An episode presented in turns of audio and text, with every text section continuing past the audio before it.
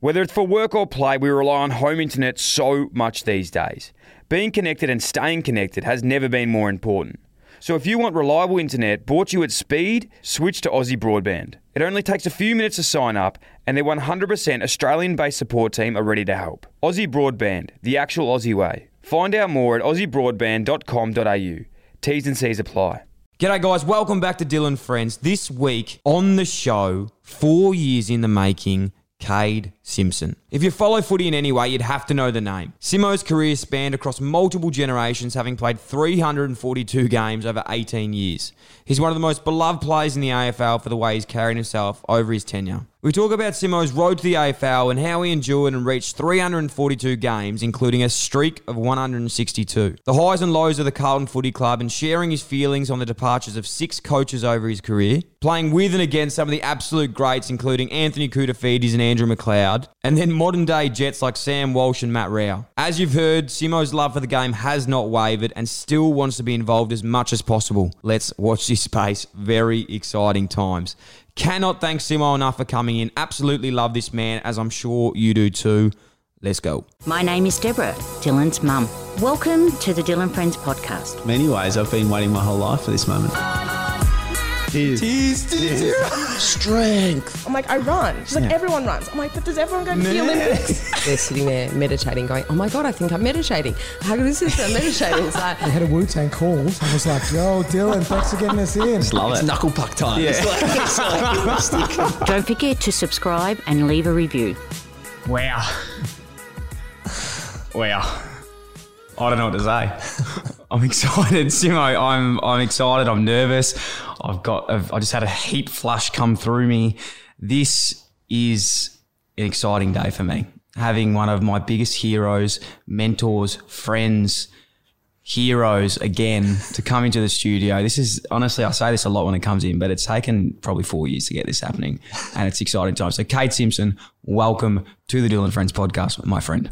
Thanks for having me, Dill. Um, yeah, I'm actually really nervous as well, mate. I, I actually don't know what we're going to talk about. so No. I'm, uh, yeah, I'm, as you said, hot flashes. I just got that. I'm like sweating already. I, I think it's just a friendship, mate. What we say here never leaves the podcast. Besides everyone that listens to it, so don't stress about that. So, mate, it's uh, it's it's an honour to have you. I'm very excited. Um, as you said, you're you're a bit of a recluse. You you are one of the you know games greats players. You're the nearly are you the games record holder at Carlton? no, no, No. Third. Yeah, okay. We're not happy about that. We'll get into that later. Um, but yeah, mate, you, you're honestly a superstar of the game, and, and no one has had the one-on-one chance with with Cade Simpson. So Dylan Buckley sitting down today. It's big for me. Hopefully, it's big for you, and um, I'm excited to get into it. Let's go. Okay. Well, first thing I want to bring up, and I know you listen to the show, so you love it. I like to talk about first impressions of how we first met. And I feel like they're going to be very different because, as I said, uh, one of my favourite players to play the game, one of my favourite teammates um, that I've had the fortune of playing with. But it wasn't always like this. It wasn't always Simo and Dill, best mates, chatting here, there, and everywhere. There was the first two years of my career where we sat next to each other and you would not speak to me for two years.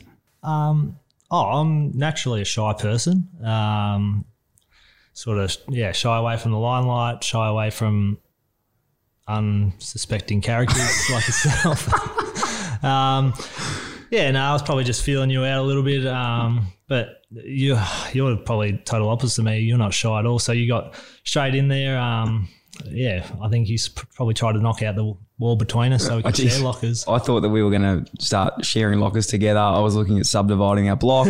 I was always looking at expansion. I know we're both big into property. So, no, I did, mate. And, and I think that anyone that's had the pleasure of playing with you and, and knowing you, I think the, the beauty of that, and, and anyone that knows you would say this is when you're mates with Simo, you know you're mates with Simo because it takes a long time to break down those walls. And I did take that. I did break down those walls. It took a long time. And today, hopefully, mate, we can give a bit of insight into who you are because, as I said, you are a private man, and, and that's that's awesome. It's actually one of the things that I love about you that you are so private and you are so unassuming. You just go about your business. 346 AFL games. 42.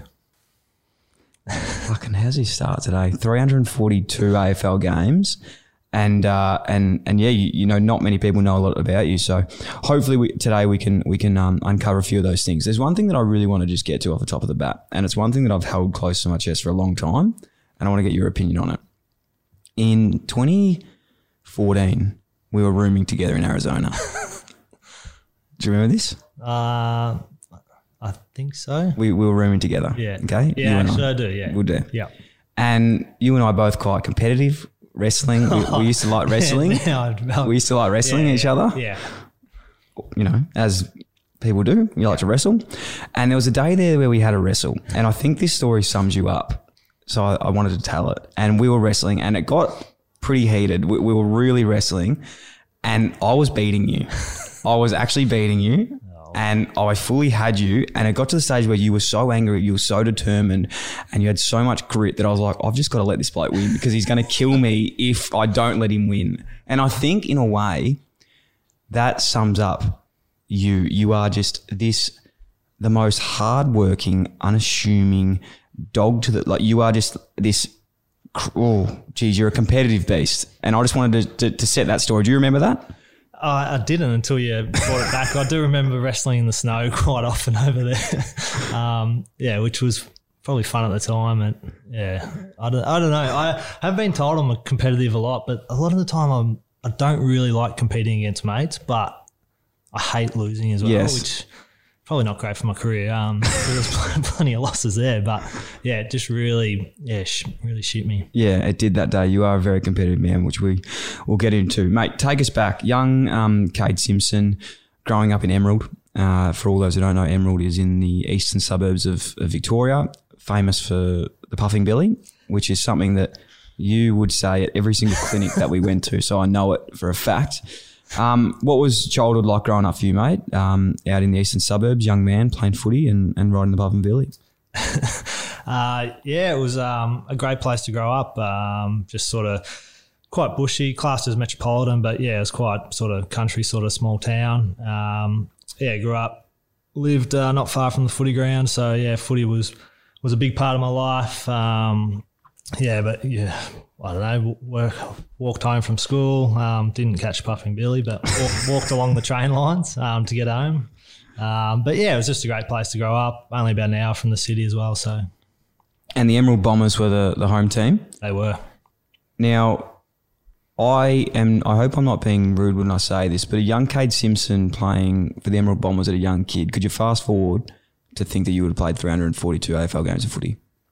Uh, no, definitely not. Um, and probably I was probably a late bloomer a little bit. Like I was a good local footballer, um, like always one of the best in the team. But once I sort of got to sort of 14, 15, when all those rep sides were starting, I was n- never in them. Um, and so once I was sort of 16, 17, I'd, I'd almost put a line through the, the dream of playing AFL. And then just lucky enough, uh, bottom age 18s, I think Eastern Rangers were going pretty pretty shit out. So they started recruiting for the next year, and um, I ended up getting getting a training spot and going down there at the back end of the year as a 17 year old. Um, and because they were going so bad, they started to almost play some young guys just to plan for next year. And um, yeah, played a couple of handful of games at the end of the year, and then the whole next year, um, yeah, played all then represented Victoria and All Australian, and all sudden was drafted. So within sort of 15 months. Um, Went from kicking the footy around with some local mates um, to yeah on Carlton's list.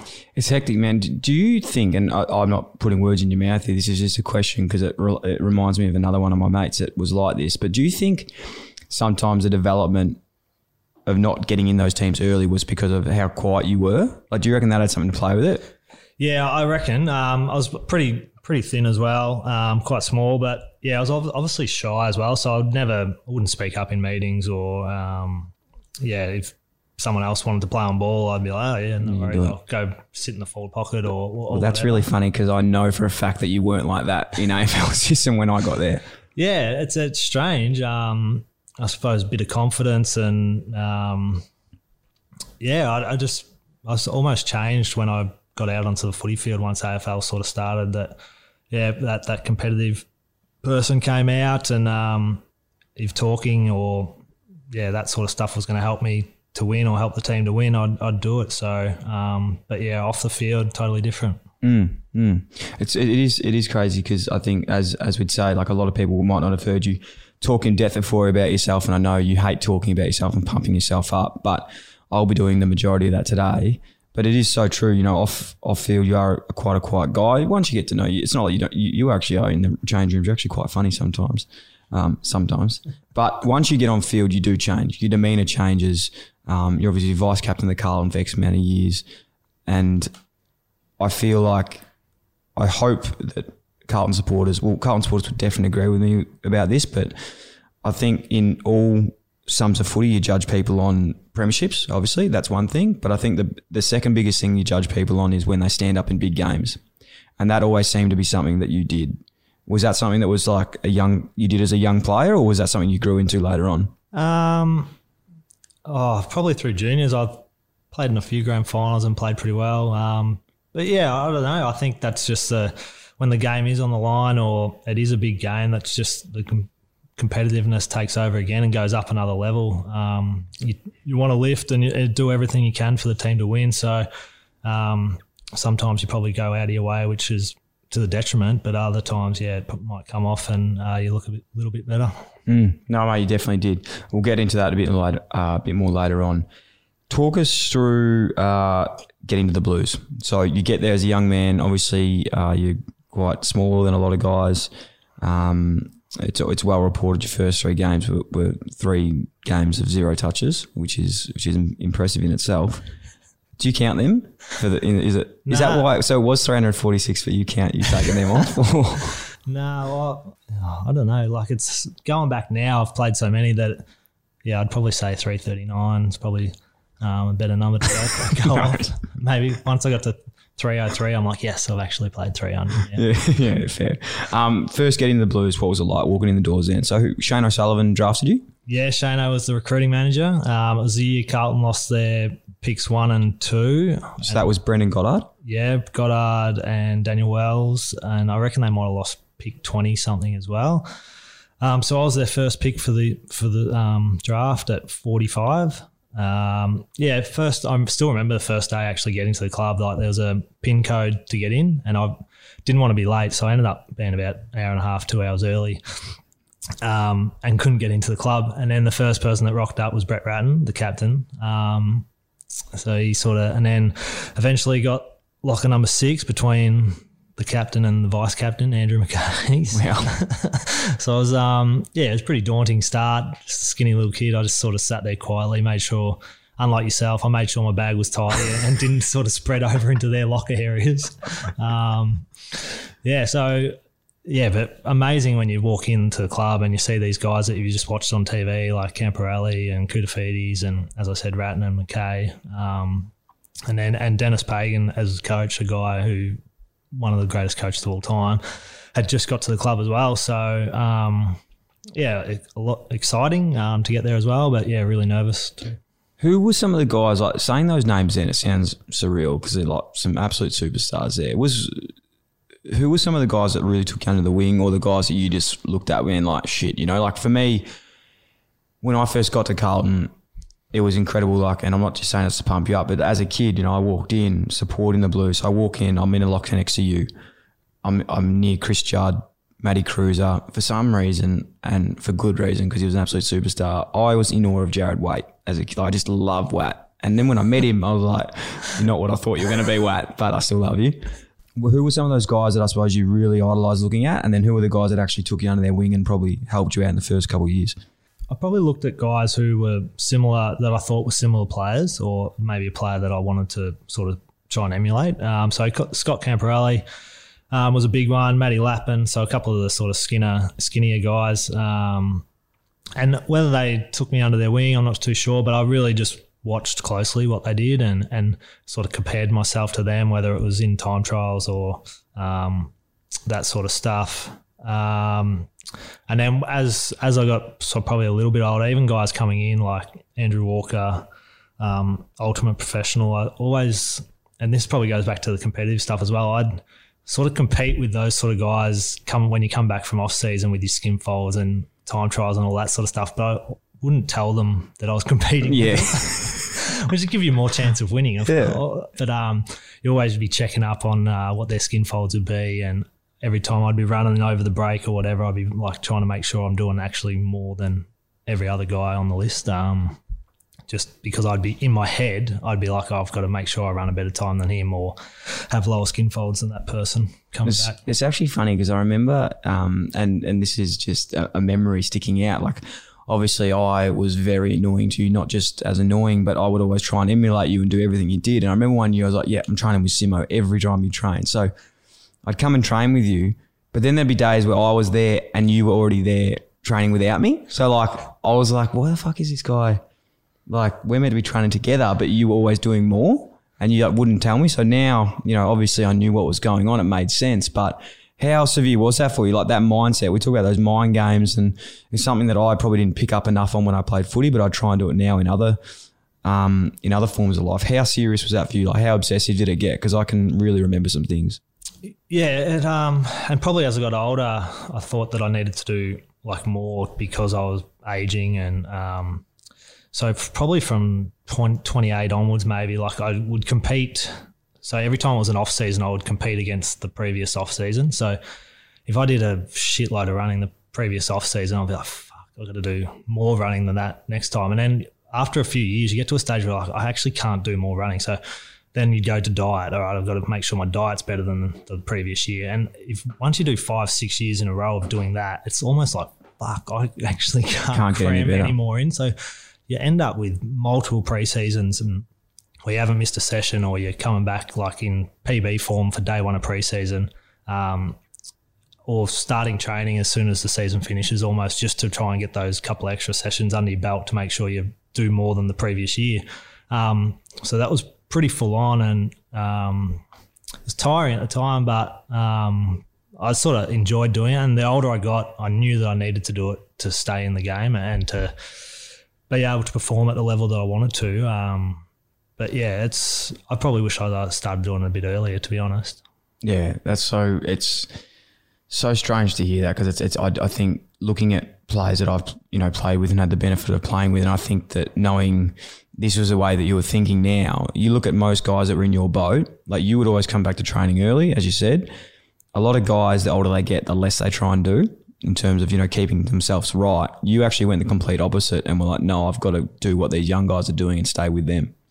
Yeah, I um, it was funny because I actually I heard um, I think it was Leigh Montagna talking as he was sort of around that 30, 30 year old mark, and he was talking. I think it was about Boomer Harvey, and and Boomer was like, "No, I train every session," and it just sort of it just clicked with me that the more you can do in the off season or pre season or whatever, that the better off you'll be um, during the year, and just help your recovery. Um, yeah, so as I got older, yeah, I just trained more, and I think it really helped performance, but also longevity, and because it just wasn't a wasn't a big jump in increased loads for from off season to pre season because I'd already been smashing myself over the off season. That pre season was like, oh, I'm just doing what I was already doing, so you didn't get those sore after a big jump in volume or whatever. You weren't pulling up sore from it, and you could just keep churning out the Ks.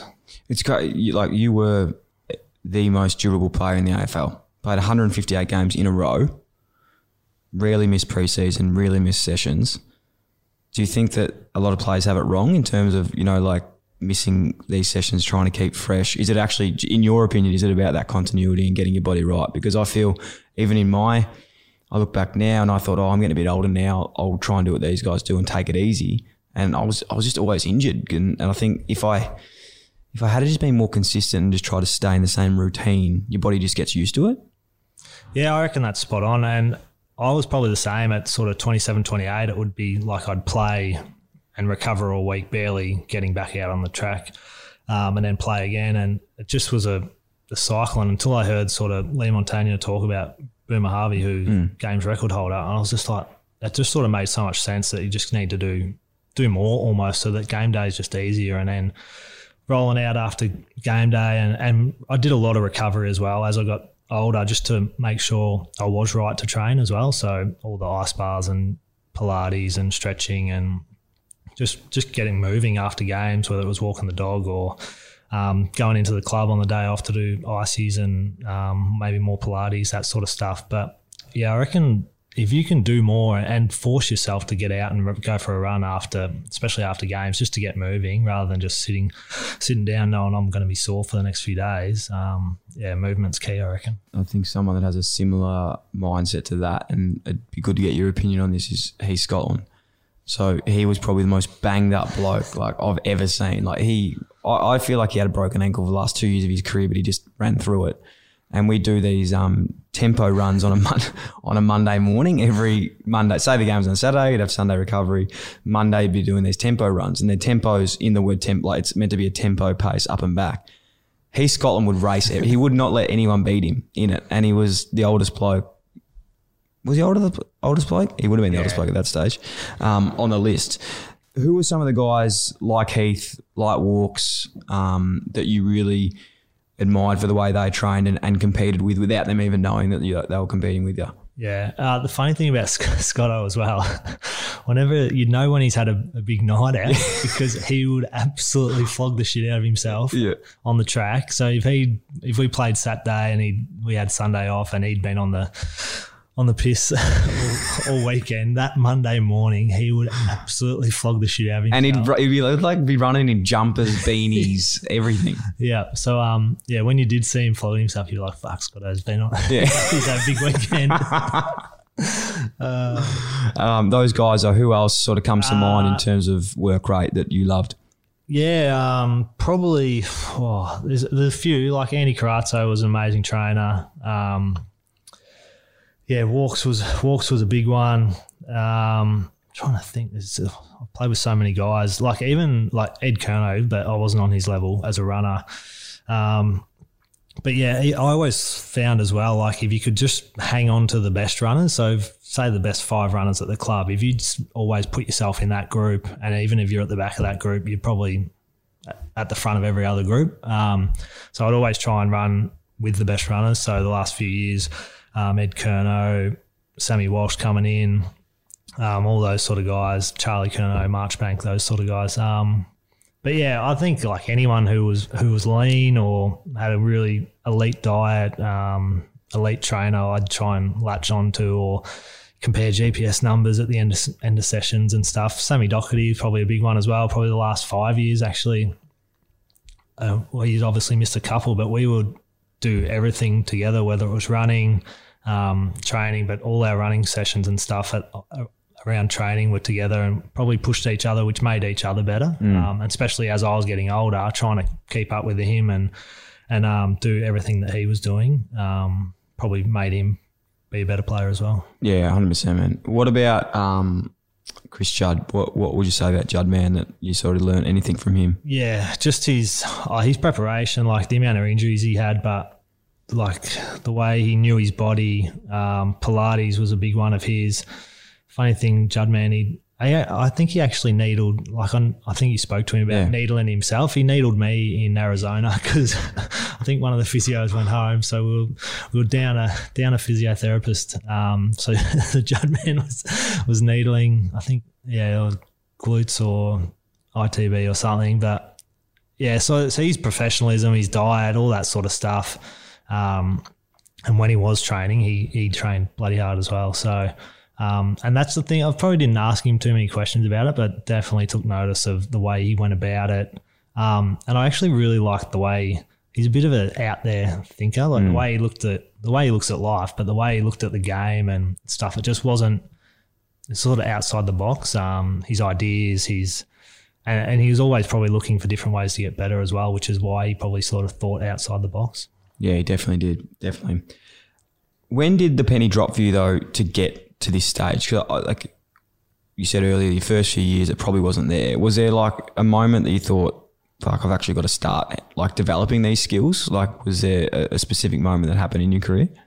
Um, I'm not too sure. Like once I'd sort of established myself as a player, yeah, I I don't really remember back that I did heaps of sessions or sort of just did what the program was prescribed, and um, that was probably enough to just get me through and and and play okay footy. Um, but I think like football's just so competitive now, and like everyone does the program and probably a little bit more.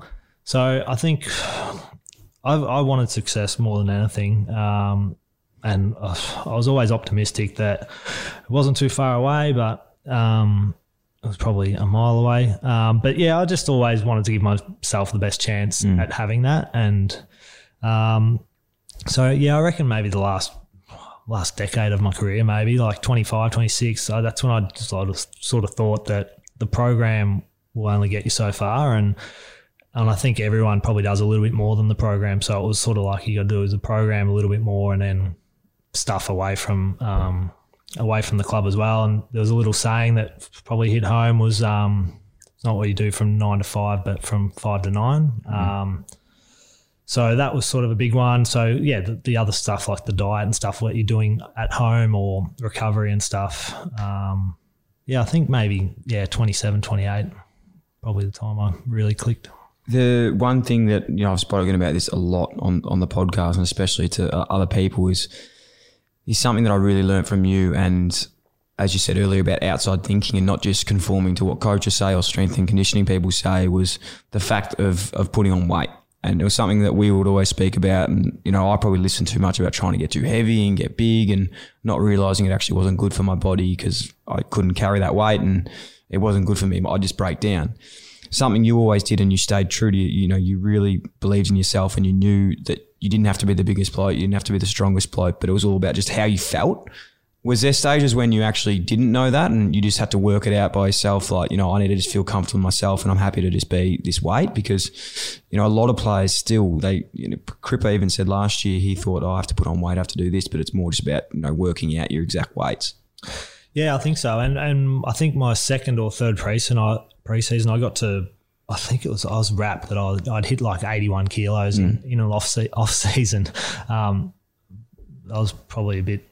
I don't know. I it was 81 kilos. A lot of it was probably fat, but I was, yeah, I was so pumped. And then it was the worst preseason of my life. I just remember Tony Liberatore was one of the assistant coaches and him just running up these hills and him with his hand on my back, just pushing me up, pushing me up this hill. And I was just like, this is fucked. I hate, like, I just couldn't move. Like, my time trials were horrible. Um, but that was that was sort of how the game was played. It was a contested game, and um, a lot of the coaching was probably still a bit old school in like you need to be big, you need to be strong, you need to be powerful. Um, and then probably the game just evolved to suit me better. That you needed to be able to run, you needed to be. Um, and as soon as I sort of established myself, I think you just find ways to compete at whatever size you are, and it's probably the good thing about AFL football is that it's for all, all shapes and sizes, and so you can always sort of find someone um, small and skinny to uh, match up on. Going back 300 uh, odd games, a lot of games, a lot of games to remember. Talk us through some of your favourite wins and favourite moments playing with the Blues. What what really stands out? Is there any games like obviously I think your 300s was a massive one, very emotional game. Um, that was that was awesome that, that we, we could get up for that one. What else sort of stands out in the career? There was wasn't many finals, but um, the two finals win. I think one was against Essendon, eighty eight thousand or something. There um, was a good one in twenty eleven, I reckon. Um, and then the the final against Richmond, ninety four thousand. Like probably seventy five thousand of them were Tiger supporters. But I still remember that roar when Richmond ran out. We were already out in the ground. Um, and that was that was deafening. Um, them coming out. Um, so those two sort of wins where we, especially the Richmond one, weren't really tipped to win and, and got over the line. Um, yeah, the two fiftieth was I think the one you were talking about where it was Port Adelaide. Port Adelaide. Yeah, Yeah, so that that. was a um, that was a pretty special win, and and the milestone itself, like I was, I've, I was almost sick going into that game. I was like, I just hated all the build up and hated the media and everything about it was just like, oh, I fucking just want this to be over with. um, and then, and that's what probably my mindset. I made sure I changed my mindset when I got to the 300th. I was like, no, I'm just gonna whatever they say, yep, just embrace it. Say yes to whatever. Um, try and enjoy the week. And I felt so much better going into that game. Um, but yeah, the 250th was like two goals down with a couple of minutes to go and to fall over the line. Um, yeah, it was sort of a bit of relief, but also just the build up of the week and stuff just probably made the, in my own head, made the game bigger than it was. I suppose it, it when it's you know you're one of only X amount of players to be able to do that, so the club's always going to build up those big occasions. And knowing you personally, I can I can always remember not being there at the time for the 300, but just knowing how much you really would have hated that. Yeah, it was. Um, yeah, I feel sorry for our media people who are running through that and trying to get me to do stuff. And yeah, but I, I reckon I was better for my 300th one. I was tried to say yes to a lot of things and um, knew it was going to be a big deal, and not just for myself, but for the club and um, my family and stuff as well. So yeah, tried to buy into it as much as I could, and yeah, I may, I've definitely felt better going into the game that it wasn't such a burden. Um, yeah, unfortunately didn't get the result, but yeah, I found a fair bit of the footy that day, so it's not too bad. Thousands of Aussies trust Aussie Broadband to keep them connected to the world, even when they're on the go. Because as well as reliable home internet, Aussie Broadband also offers flexible mobile plans with super generous data allowances and no lock-in contracts. Their 100% Australian-based support team are ready to help you make the switch. It only takes a few minutes. Aussie Broadband, the actual Aussie way. Search Aussie Broadband mobile to find out more. T's and C's apply. You did, you did, you did, my friend. Uh, what's I suppose other things looking back besides um, Carlton games, you played a lot of international rules footy. Playing for Australia, pulling on the Australian goods, you must be special. I think two, 2006, you actually won the best on. Is that the Jim Stynes? Yeah, Jim Stynes. Uh, that was 2008, I reckon. Yeah. Okay, you won that. Yep. Yeah. How special was that? Yeah. Well, I think in 2006, I reckon I was 20. I was 22, 23 maybe. Um, and toured Ireland, but it, like Kevin Sheedy was the coach. I'd only played maybe 40, 40 games of AFL. How'd you get? How do they work those squads? Like, So uh, that, I reckon that might have been the first year they'd done it where. So it used to be the All Australian. You had to be an All Australian member to play, and then I think Ireland kept winning. So then Australia goes, "Oh fuck it, we're going to pick the best side to suit the game." Um, so being quite a quick game and stuff, uh, I'd sort of established myself as a bit of a running running player in the AFL. So yeah, got the call up late, and it was unbelievable. Like was guys, Dustin Fletcher, Michael Voss. Um, as I said, Sheedy was the coach. Jim Stein- Stynes was actually one of the coaches as well. Um, so to spend the weekend, uh, like a couple of weeks in Ireland with him, one, um, and other legends of the game was pretty special. Um, and then th- you sort of make a, a lot of friends as well um, from other clubs. Like that's why I've, I did it four times because I just loved a couple of weeks hanging out with guys that you compete against. You actually sort of, and then you see them and play them later in in life um, out in out in the G. And after the game, you catch up and you still talk about going to Ireland six years ago. Like it was something that I loved doing. So anytime I got the chance to, I'd um, so I did two in Australia and two over in Ireland, which was um, yeah amazing. One thing that keeps jumping out today is when you say names of players that you've played with, like Michael Voss. These guys, like I just keep forgetting like how many years you actually played for. Yeah. Talk us through some of these. Who were some of the players that were like really at the back end of their career when you started?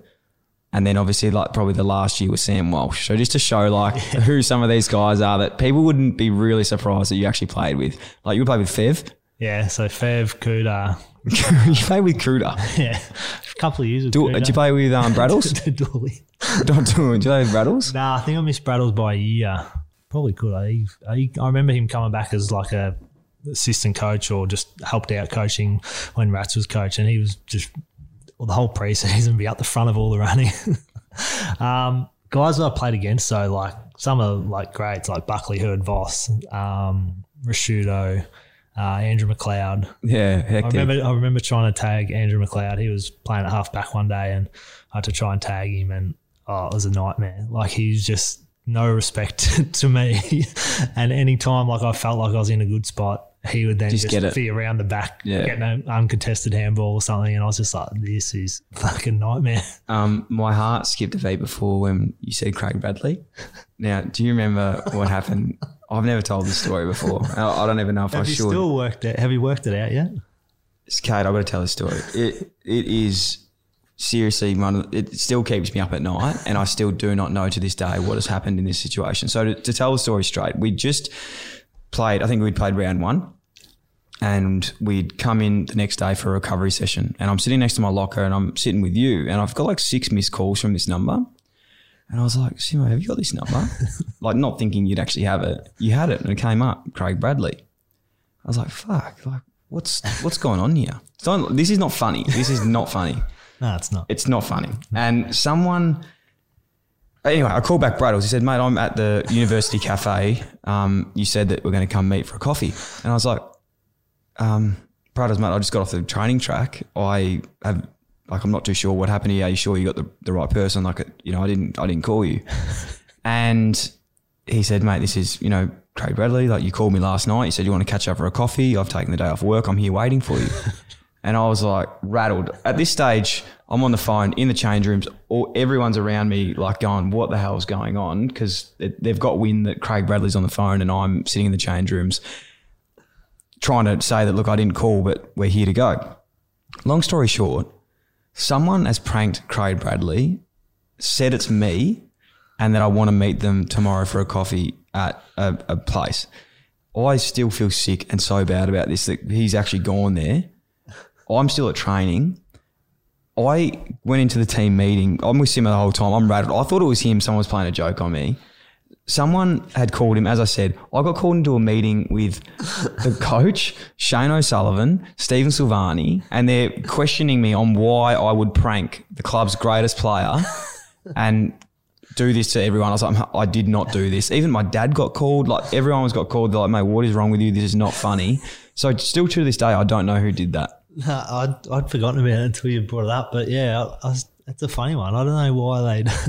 I think so. Like I don't know even if one of the boys would have done this because even if they did, it obviously went too far because it like it's, a, it's a yeah, it's a massive call. But surely there's just some sort of miscommunication somewhere. Maybe someone's asked him, "Is there any other Buckleys out there?" no because he's no like I've I've rattled this on my brain, Cade, for a long time and I still can't work it out. But I just felt so bad. But I just remember going up to you know Sauce and then being like, mate, why would you do that? And I was like, I didn't fucking do this. Like I I wouldn't do it. Why would I book a chat in when I got training on? Like I'm not that stupid. They thought that like I'd stuffed up the dates and just denied it. anyway, shout out to whoever that was because um, you stitched us all up a beauty and it was one of the most embarrassing things that's ever happened to me before. So I appreciate it. Sim, early in the career, there's an infamous story about a car getting stolen. What, what is this? I, I actually don't know this one. Yeah, so I think it was my first year. Um, so I'm pretty sure we had a club golf day, um, and I stayed at I stayed at home my first year and a bit, I think. Um, so I'd always so I drove. I think I drove to the club. Good mate Brad Fisher, as well. There's no point both of us driving to the other side of fucking Victoria Save for petrol. a golf golf day. So I left my car at the club, jumped in with him. After the golf day, we're heading back to heading back to the club to pick up my car, and all we must have been oh, around Keilor or something like that. And this car starts coming towards us. I'm like, oh, here comes a it was a VL Commodore. and I was like, oh, Simo 6? Number plate, Simo 6? True or false? oh, yeah, Simo 6 was the number plate. yeah, that's, Oh, that's bad. that's so bad. I didn't know this. So I, the, the car I bought off my brother, um, and he had, I think he had Simo thirty, uh, Simo something like that. Um, yeah, fuck me, I don't know what the fuck. Simo 6. Oh, unheard of, isn't it? Anyway, it's been it's been stolen. Fuck. Um, yeah. So anyway, coming, coming. It's just coming towards us. I'm like, fucking, this looks like mine. And then fucking there it goes, straight past. I'm like, fucking my car. so anyway, U Bolt start following them um, on the phone to the cops. I reckon we f- followed them for, so we were like pretty much tailing them. We weren't like chasing them or Yeah, anything. just to follow where they just, go. Yeah. just um, tailgating them and just uh, yeah on the phone to the cops, just directing them, telling them where we are, what's happened, blah blah blah blah.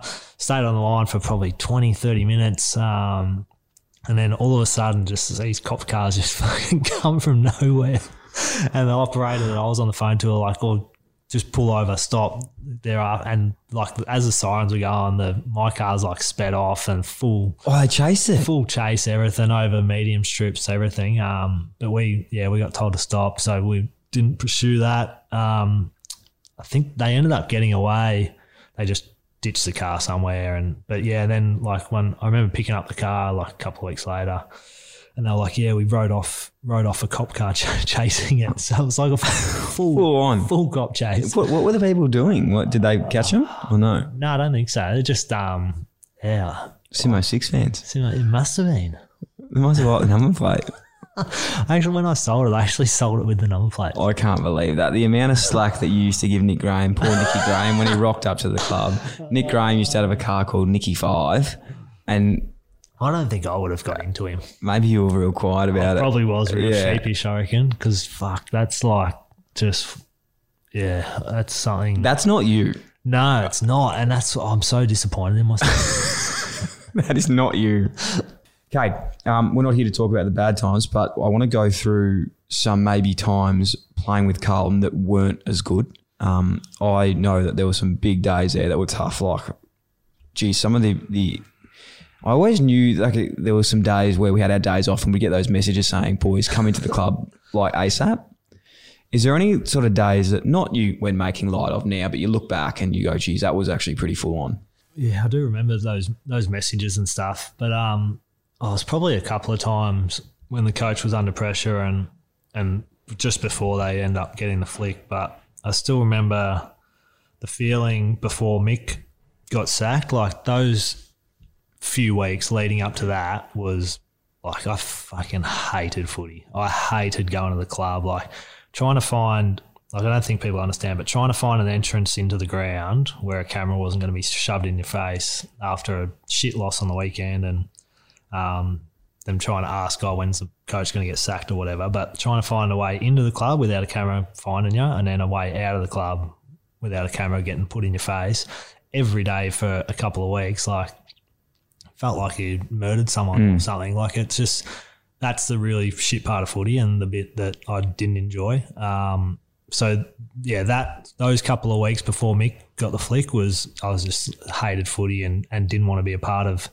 Um, just didn't want to go to the club really. So um, and then the similar thing happened with Bolt as well. A couple of weeks leading up, you so much pressure on trying to get a win on the weekend, and then when it doesn't go how you want it to go, and you just think, "Fuck me, here we go again." Um, turn up Monday morning, there's news cameras everywhere, and you're just like, "This is ridiculous." Like we're playing football here, not. And it just felt like they were headhunting, headhunting the coaches, and just and would not stop until there was a decision made on their future. Yeah. Well, I, I don't know how many coaches you have been through, but like I remember when I remember the day Rats ended up. I remember the day Mick finished, and I wasn't there for Bolts, obviously, but through those times, like they are the most. They, they- you feel they, they shit days. You feel so fucking bad because you, you actually do feel like it's your own fault, like your Yeah. fault, Yeah, and yeah. it's it's shocking. Yeah, it, like it, and if you're not playing well on the weekend, or just the team's not playing well, you f- do feel a little bit responsible that the coach isn't out there trying to get a kick. So, um, yeah, you and you, you respect these guys. You look up to them. They're your leader. Um, so you like you're devastated when they the, the way they're being treated in the media for one, but then when they they lose their job, like you just you feel for them. Um, and just yeah, as you said, it makes you feel shit ass. It does. Um, 18 years. How many opportunities would you have had to leave Carlton through your time? Um, probably not too many. Like I usually got, oh, apart from the last five or six years where they were one year deals and done in October. that's the, I feel ya. That's the shit, the shit time when you get Yeah. to when you get to thirty plus. It's Mine were done November. Yeah, couldn't find anyone else. So yep, you can have a spot. Um, yeah, I think like at the end of my second year, there was there was a real like I think I did sign in November, but there was a real point where they might not. I'd only played six six games, so I broke my hand uh, in my sixth game. Um, at the end of my second year, missed like the last two months of footy, um, but there was a real question mark if the club had given me another contract. It was sort of like, oh, you've had two years, haven't shown much. Um, and I, I don't know whether this is true or not, but I, I, got told that Hawthorn were potentially keen if um, Carlton weren't going to sign me the contract, but I was like, oh, if Carlton offer something, I obviously want to stay. Um, yeah, but other than that, after, after that year, I sort of established myself and signed a couple of three three year contracts. Um, and yeah, they'd usually get done um, mid year. So there was not too, and it was probably before the free agency and a lot of player movement was happening. So yeah, um, yeah, whether or not it was just, I don't know, people probably didn't really come after me, whether they thought I'd never leave Carlton or. Yeah, I didn't really have like too many suitors out there chasing me. I don't think, um, but yeah, a lot of it was probably towards uh, before free agency, um, and then once you're over 30, 30 odd, there's not too many suitors out there for you. Yeah, right. That it must it must have been before that because I find it so hard to believe now. If you look at yourself, if your career was ten years later, so you still had another eight years to go, you know, um, there'd be it'd, it'd be weird to think that another player will ever play eighteen years for one club.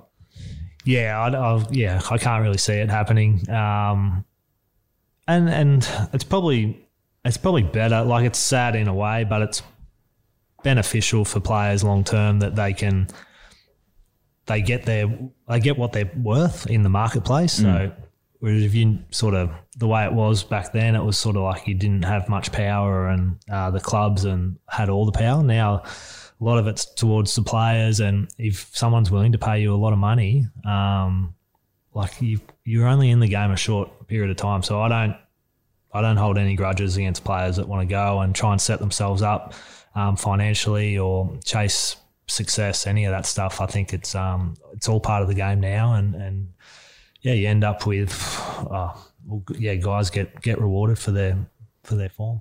Definitely. I think if anyone knew the answer to this, they would be in a very high position. But looking at it now, do you think there's a specific reason why Carlton haven't been successful for a long period of time? Um, I, I do feel the Ratten decision was premature. The Yep. I feel like we had a really good list in 2011. I think we finished fifth. Um, lost to the Eagles by four points over over in Perth. Um, and then we just had a shitload of injuries in 2012. Um, like we, I think we first three rounds of 2012 we smacked smacked Collingwood by ten goals. Someone else, well, I think we were almost flag favourites after round three, and then we then we played Essendon, and I still remember like Carrazzo broke his shoulder, and we just had all these injuries to some really good players um, that just sort of compounded, and then our form wasn't up to scratch, but I still feel like we had a pretty good list there. That if we could get everyone fit. Um, we would have still been in finals, and I feel like that decision to get rid of Rats was probably premature and just set off a, I don't know, a, I don't even know what the word is, but it just kept cascading and, um, yeah, and then yeah, I I feel like I've probably been pretty unlucky that I go get drafted to the most successful club Yeah. ever in the AFL, spend 20 years there no. and they don't win a flag Yeah. they've won 16 over 150 years. So that's Yeah. one every 10 years. Yeah. And then didn't even get a look at one. Um, Yeah, I feel like I'm pretty stiff and unfortunately, yeah, got to live with that. No, it's but you've done incredible things after. But I- I've got to agree. I think with the whole Rats decision, um, I wasn't young then, but I remember just going, "Geez, we're really not that bad." You know, like the guys are actually going quite well. Um, if you look at the team that they had on paper then too, um, you know, like that was when Juddy was obviously early in his career. Oh, not early in his career, early in his Carlton career. Things could have been different, so who knows? But um, no, it's it's it's a definitely interesting point. I think a lot of Carlton fans would agree. Um, but look, you never know. Who knows in the past? Now it's it's too far gone. I want to talk about your aesthetic. Okay, do you know what I mean? Yes. Okay, your aesthetic on game day, your training kits, your. I, I feel like you have like a healthy OCD. Would that be fair to say? Yep. like you would have to have your locker would be immaculate. You'd have your chewies in your in your locker, things hanging up. You'd crack it at me if my bag was one centimeter over the line. You'd wear specific kits to training. If it was cold, you'd wear a long sleeve with your beanie. If it was warm, you'd wear your short sleeve with your shorts. You'd have your socks done the exact uh, length every time. You'd have your white tape put under your socks. With your boots, you'd have about 13 inner soles in each shoe. have I missed anything else? Um, no, that was most of the ones at the club. Yeah. Um, then there, there's other things in life.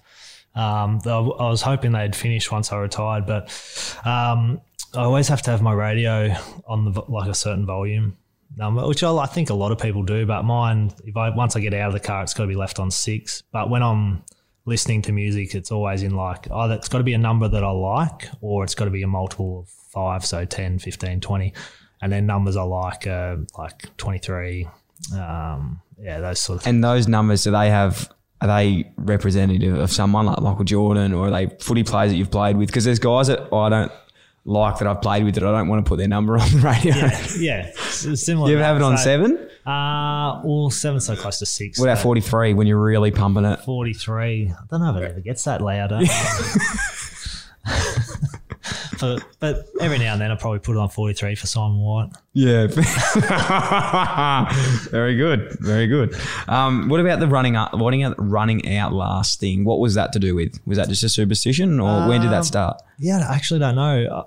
When even when I was younger, so Fev was always last, so I was second last. Mm-hmm. And as soon as Fev left, I took the mantle of being last. Um, yeah, but I hated whenever I had to fill in as captain or milestone games. I had to be out the front. So um, yeah, that sucked. But even now, like I've watched a couple of games, I just sort of just keep an eye on who's sort of. Well, did, who, there's someone that does it. Is it Samo? I think Samo, Samo- which I'm wrapped about. Because Samo tried, I remember watching it as just a spectator, obviously, when it finished. And I'd always see like the boys come out, you were there last. Then you'd be waiting for someone else. And like Samo was sort of trying to get last, but you'd never let him. Um, I don't know if he was, but like it was, it was sort of. Every, I think everyone just knew, but it was like last in the meetings, last, last out on the ground, last into the rooms, like at halftime or after the game as well. I'd be usually last, um, heading down the race as well. So. Yeah, I don't, I don't even know where that one came from, but other things didn't didn't touch the banner um, either. So What if it accidentally flicked you on the way through? yeah, it'd be a bad day. nah, it wasn't too much. Like I always, I had a thing like because I didn't want it to affect my footy. So Yeah. I hadn't. I always had an out. Um, so you know how people sort of go, "Oh, touch wood." Yeah, yeah, yeah. So I sort of had that, but I'd do it with my foot. Yeah. So I'd be Wow, three yeah, times on, yeah. my, on my head. So I probably look religious at some stage. Yeah. Doing that. no, but it was just so that would if something went wrong in my prep, whether it was yeah the banner flicked me or whatever, you might have just seen me touch my head three times. Just And that it cancels it out. Yeah, that cancels yeah. it Yeah, out. no, I can definitely feel that, man. I, I honestly do the same thing. I think it's a lot com- more common than we think. So, talking about the meticulous preparation, um, obviously, you once you cross that white line, you're a new man. You are on. You are absolutely on. You're everyone's favorite teammate to play with. What's it like when you're in the warm up and Nick Holman boots the ball into your face in the warm up? Do you remember this day? Oh, I've, I've never seen you angrier. Just to put into context here, we're li- we're lining up. I think it was against Hawthorn or Adelaide. I can't remember who it was against, but yeah, I prob- was probably concussed. And hundred percent. even You- watch- you- I had a shiner that whole game. I had like Sherrin imprint on my eye. We don't laugh about this because it is obviously concussion and stuff now. Uh, it's always been, but concussion is obviously high profile. But this day, like Nick Holman, as you said, we're lane kicking from you know the junction to the um, goal square, and you've kicked it to Holman. Holman's marked it. He's running to kick it back to the next person, and he's just booted the ball straight into your face. You've dropped. I thought you were out cold. yeah, You were still spraying him from then till after the game. Um, oh, I was concussed. I don't remember. um, footy's hard enough to to play and to perform, and you try and do it when someone boots a footy two minutes before the game starts. The reason I bring this up is it actually happened even worse to you in Fremantle. yeah, Ed Curnow, of all people. Oh. Two blokes that just cannot even drop the ball on their boot properly. just pick it up, Ed, for fuck's sake. Seriously, What did you say to him after that game? fucking pick it up and handball it to me. Um, nah, I was actually embarrassed by that one. Like it, it flushed me so much, and all I heard was the crowd just oh. So I fucking got it. I've made sure I got up straight away and fucking seeing stars.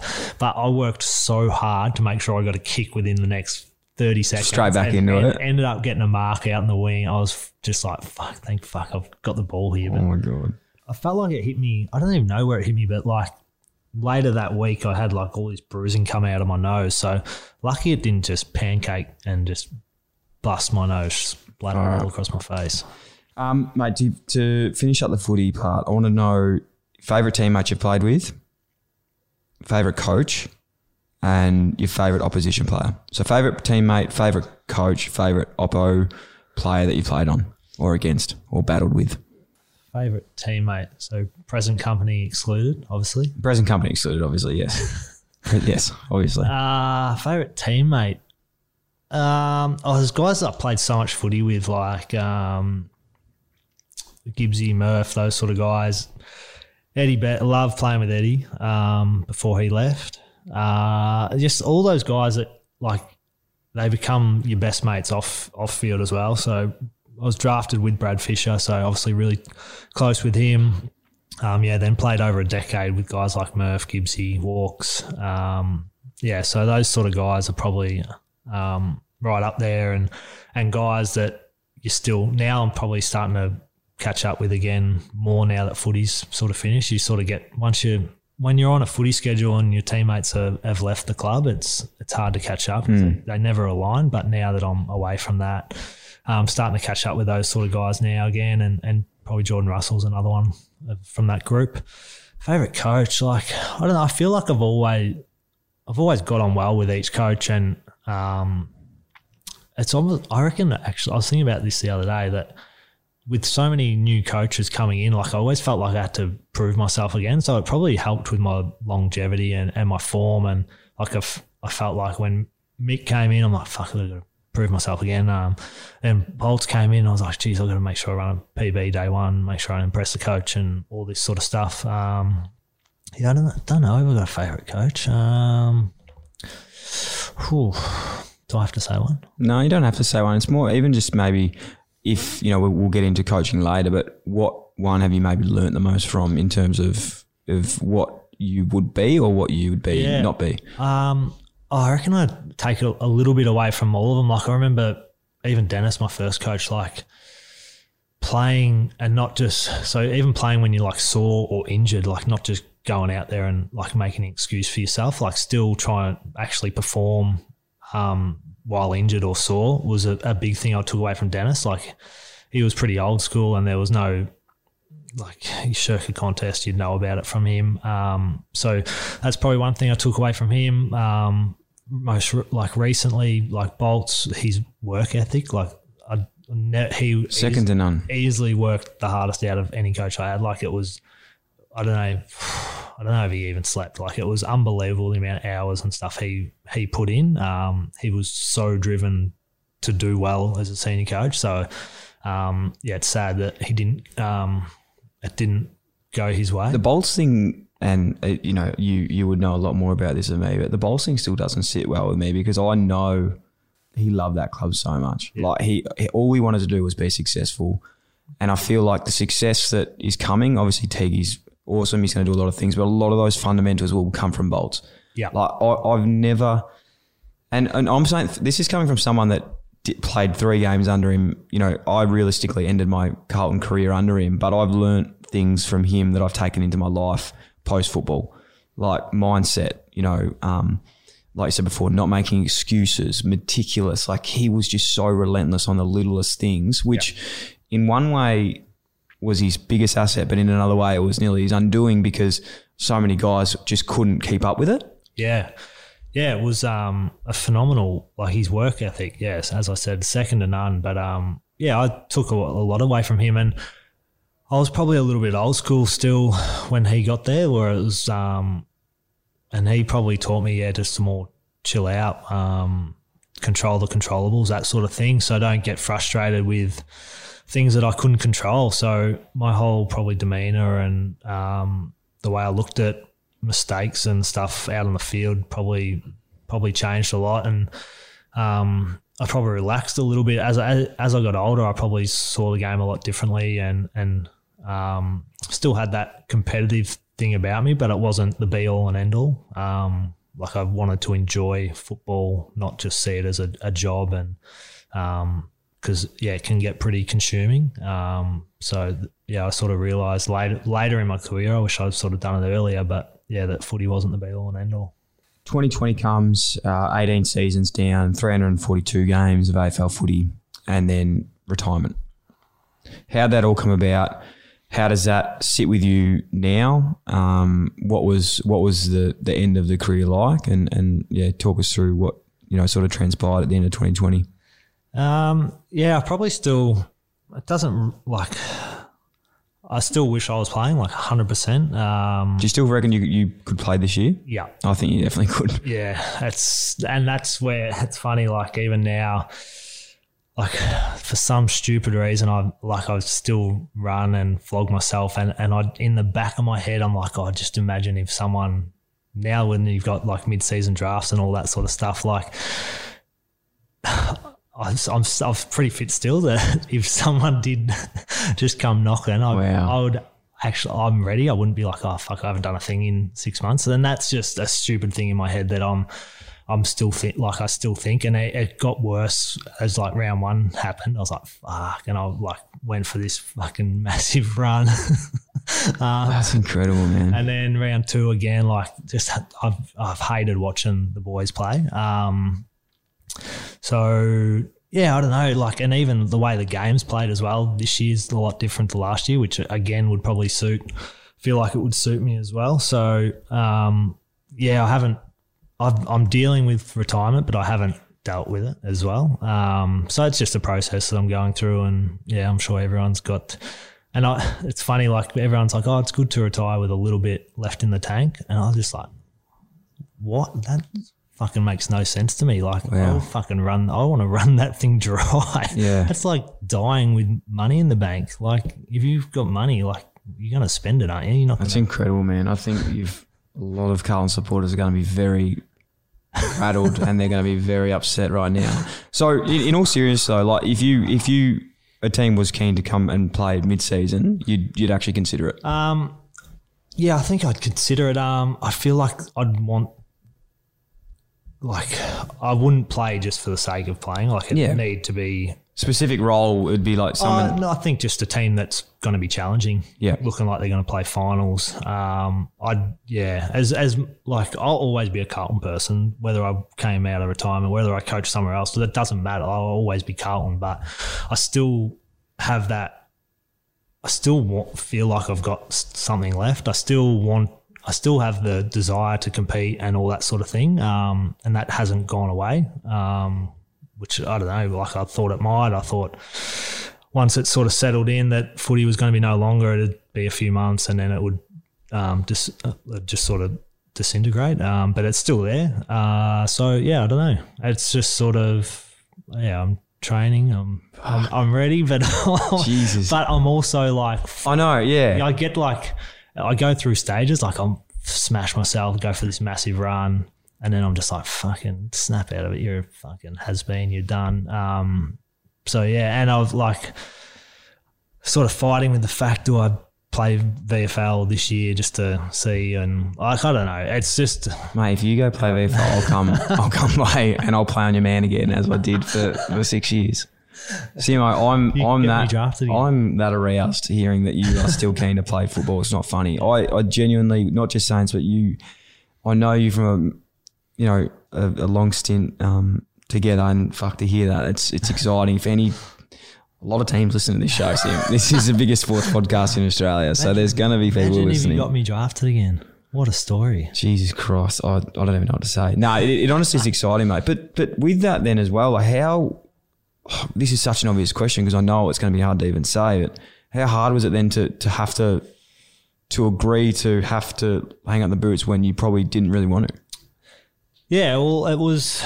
Um, oh, I, I'm pretty self-aware, and, and probably going into the season, it was more of a chance that it was going to be my last one um, than going on. But yeah, I felt like the form was, it was like the form was never going to be career best. I'm 36, 36 years old, so but I still felt I could play a role um, and still play a, a pivotal role. Um, but after a couple of conversations with T and staff, he was sort of talking and they had list management meetings. So T was great. He it was about maybe four or five weeks left in the season. We sat down and he just sort of wanted to see where I was at. And I said, look, I'm, I'm pretty keen to go on, but I, I, I understand football and I understand footy clubs. So, um, just and he said, well, "Look, we've got a list management meeting coming up, so we'll we'll discuss, and then I'll let you know as soon as we make a decision." Um, so it was probably a, a few weeks to go, maybe two or three left in the season, where, um, yeah, they the team had come to a decision, um, and I sort of I held off, I think, to the last week to to um, announce it. I think it was sort of I was going to do it earlier. Then then Cruz came out and I was like, oh fuck, I don't want to let Cruz enjoy this like his week. Um, and then sort of it just got pushed back to the final round. And I would have been happy just to do it after the game. And the club were pretty keen to to get something out there. So um, yeah, it was it was pretty hard. Like, um, but yeah, as I said earlier, like it, I understand footy and I'm I'm a big boy, so um, there's got was plenty of depth in the back line and there's uh, oh, they, if they knew they were getting Saad and Williams, I would have given me the ass too. So Yeah. yeah, I don't know. I, I it's hard to say because obviously there's we're both connected to the club and got friends and stuff there. But I think that I definitely think you could add at, least one more season where the boys are going on a rebuild. I think we're going to be lying if we think that the Carlton were going to win a flag this year, and I, that's just my opinion. I don't know anything about anything because that's shown through I've done. But um, I think that knowing you and and and what role you would have taken, even if it was something like a playing slash coaching role, um, and maybe you you know that you're going to be playing some VFL games or something like that. Would, would have been good, but again, I don't work at the club. Um, if you haven't, if you didn't know that, I, I'm not. I wasn't on the match committee or list management, um, unfortunately. But it's exciting, mate, because uh, as you said, fuck, if you fire still in the belly, I'm backing you in because I honestly, and I'm not just saying this now, and you know this, but the amount of love and respect I have for you, the way you go about it, and how tr- how trusted, respected, loved you are by all your teammates. Um, I don't think anyone would be backing you out because you've never really proved anyone wrong. No, that's what I'm saying. You've never proved the haters right in the past. Not that there've been any, but you've. What I'm trying to say is, just fucking do it. And I'm excited for it. If it's not to be playing, you're in coaching now at the moment, so that's something that is also a passion. yeah.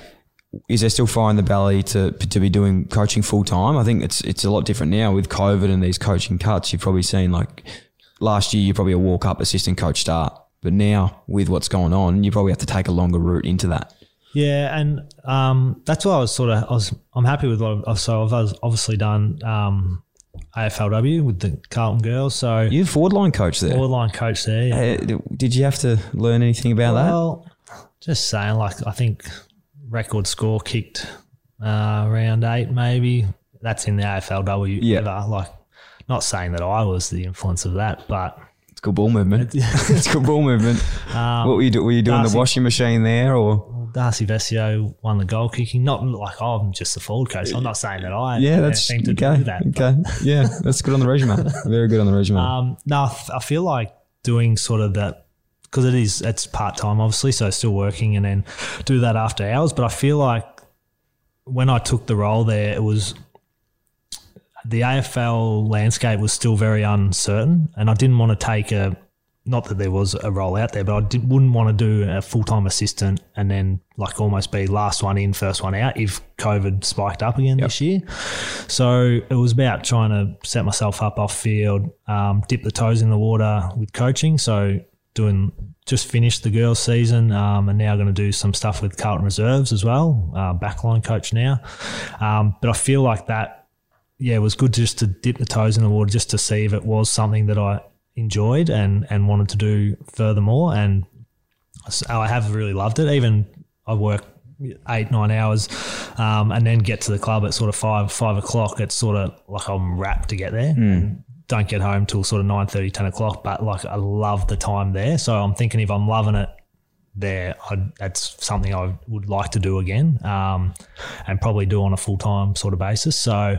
I think yeah, coaching. If yeah, if it's not playing, it definitely coaching. Like I've 18 years in football, like it's sort of straight out of high school. It's sort of all you know. And then you sort of, when you're doing that, you're, you're looking like, fuck, what am I going to do? What am I going to do after football? When maybe football is, Is the answer? is the answer. Um, which is, that took me a long time to come to that. I was sort of looking for, fuck, what am I going to do? What am I going to do? I trying all these different things. And I was like, fuck, maybe, maybe footy's it. And You got an 18 year degree.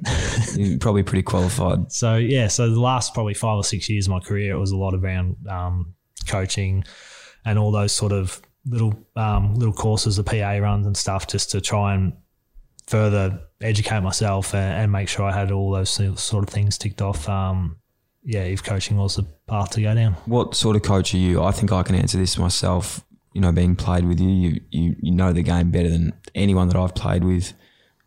What would be your style of coaching? Um, yeah, well, as I said, like the back end of my career, I really changed my whole perspective, and and I think with the players coming through these days, everything's about relationships and and um, yeah, I, I feel like that's the main how to get the best out of players is having strong relationships, probably away from football, and that's probably my style as well. Um, I did a little bit of sort of welfare stuff at the back end of my career as well, and um, I feel like that's how I'd coach, sort of trying to get the best out of players. So it's not that you don't give them the little clip when they need one. Mm. It's more just trying to. a lot of it's positive reinforcement yep. and encouragement, and like no one is out there trying to fucking make a mistake. Like, yep. and most players know when they're fucking made one. So why do you need to tell them again? Definitely. So yeah, it's about just trying to pick them back up after those mistakes so they can be better in that next uh, stage of play. Yeah. Yeah, no, I totally. I, we spoke to Caleb Daniel last week and, and Sam Docherty are two people that I think were very much like yourself. You, you, you nearly don't need coaches. You, I think in a way you were someone and it took you a while to probably realize that you were different to everyone else that actually needed coaching. I feel like you just sort of did your own thing because you knew what you're good at and you didn't really need a coach to tell you that you stuffed up. You knew that you, you knew what you were doing. Um, whereas I still think there is a space in the game as much as it's about relationships. I still think there is space though about hitting blokes between the eyes because I feel like these days you can be best mates. So so many coaches are best mate here, best mate there, but unless you're actually giving strong feedback, personally, I don't think you can get better because some of the worst times I've had worst sprays, and this is why I respect Bolt so much. Like he told me some home truths that really I didn't agree with, but he followed them up and we had a meeting about him the next day and then we followed up a week later. And it's about that follow up the follow up whereas a lot of coaches will spray blokes and then never bring it up again.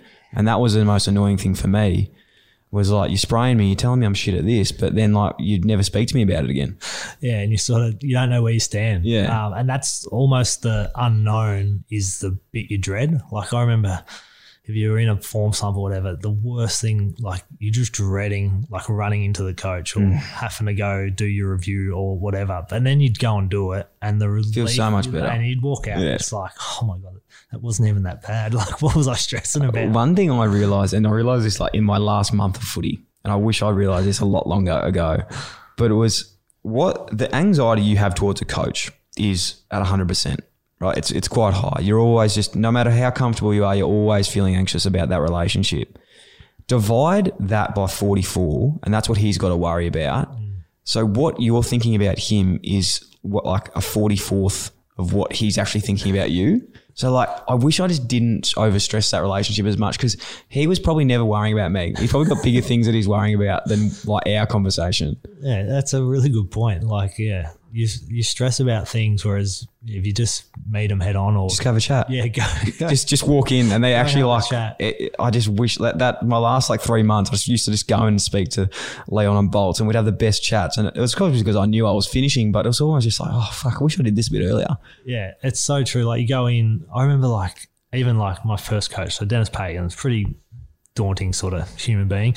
Um, and he had the, in the old grandstand of Carlton this dungeon of an office that was just off through. You, couldn't get past his office without getting to your locker. So you had to go down this hallway, and it's just the door was always open. He just oh, so just, and I just remember like I forced myself to go in there because I wasn't getting a game or was playing shit house, whatever.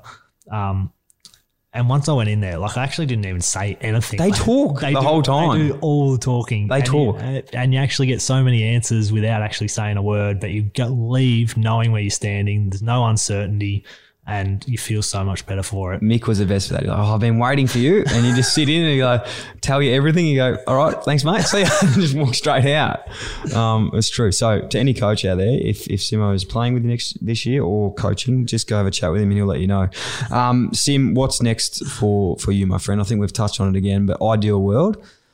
Yeah, I'd, I'd like to yeah stay in football, but yeah, full time basis would be ideal. At the moment, I'm working as a bit of a horticulturalist with a guy, but also doing a little bit of my own stuff as well. So Sims mowing.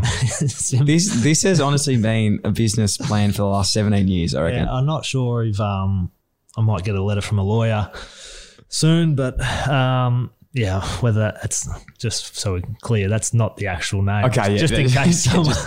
It's not the case. um, but yeah, it would be a bloody good name. it would be. Um, so I'll maybe just get some shirts made up, but we won't actually trademark it or No. have the business as that. But um, yeah, so doing a bit of gardening and garden maintenance and all that sort of stuff. You've Uh, always loved your, your landscaping though, since Yeah. forever. Like you had a beautiful garden. You had your jacaranda in your front yard, which I love jacarandas, Jackie boys. Yeah. Beautiful tree. Yep. Um, yeah, I, I think like growing up, mum and dad were always massive into the garden, and I fucking hated it, like because it was a chore. So Mm. dad would have me mowing the lawns, or we lived out in Emerald where it was quite bushy. So like before fire seasons and stuff, had to like pick up sticks and rake leaves, which just sucked.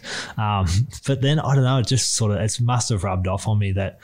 And I think when you get your own place as well, like and you've got Yeah, your, you own, your own lawn and your own trees and all that sort of stuff, like there's not much better coming home to it. It's it's freshly mown. yeah, it is a very very pleasing feeling of Yeah. of mowing your lawn, watering, and that's you know when I moved to Sydney, I didn't have that, and I really missed it because it's something that we would always always speak about. But um, no, it's it's a it's a massive. one. Matty Rowell is actually a very big gardener. I actually I- saw him this morning. He is working at the moment in Gold Coast as a groundskeeper uh, for a golf course. I did know he was a gunner. So I said before that I did a little bit of welfare stuff. So I sat in on quite a few of like the meetings with young hopeful draftees, um, and Rowley was one of them. Um, and yeah, he said that he was a keen gardener, and I, my my ears pricked up, and my eyes were I had Matty Rowell eyes where I was So you loved him first. yeah, and I was like, oh, Going to be a good play this play. you can come have number six at the Blues, mate. Um, are you happy with Zac Williams in the six? Yeah, so Zac um, texted me uh, before like it was all announced, so I really appreciated that. But um, yeah, no, I'm yeah, I'm pretty keen to sort of see it out there, and he's a he's a fair player to be wearing it, so um, it'll be as quick as the Sixers moved in a in a short while. So um, yeah, so I don't know. Does he wear? I've seen him in long sleeves. I feel. Uh, no, he doesn't really wear the long sleeves as much Swear he would have worn like he might long now. sleeves at the. So yeah, it'd be interesting if I see a long sleeve. Yeah. six. That'd be Samo's really rocking the long sleeve these days. a few of the bats, Plough. Plough and Samo, um, do it regularly, but there's not much better than the, the navy long sleeve, I think, in football. I used to love that one. Cade, mate, I honestly uh, cannot thank you enough for coming in today, my friend. It's been unbelievable. Um, as I said, mate, love you. Um, thank you for everything you've done for me throughout your career and our friendship. Because honestly, you've taught me taught me a lot about a lot about uh, work ethic, professionalism, and uh, I'm just blessed to call you a friend. And, and thank you for coming on and having a chat. Thanks for having me, Bucker.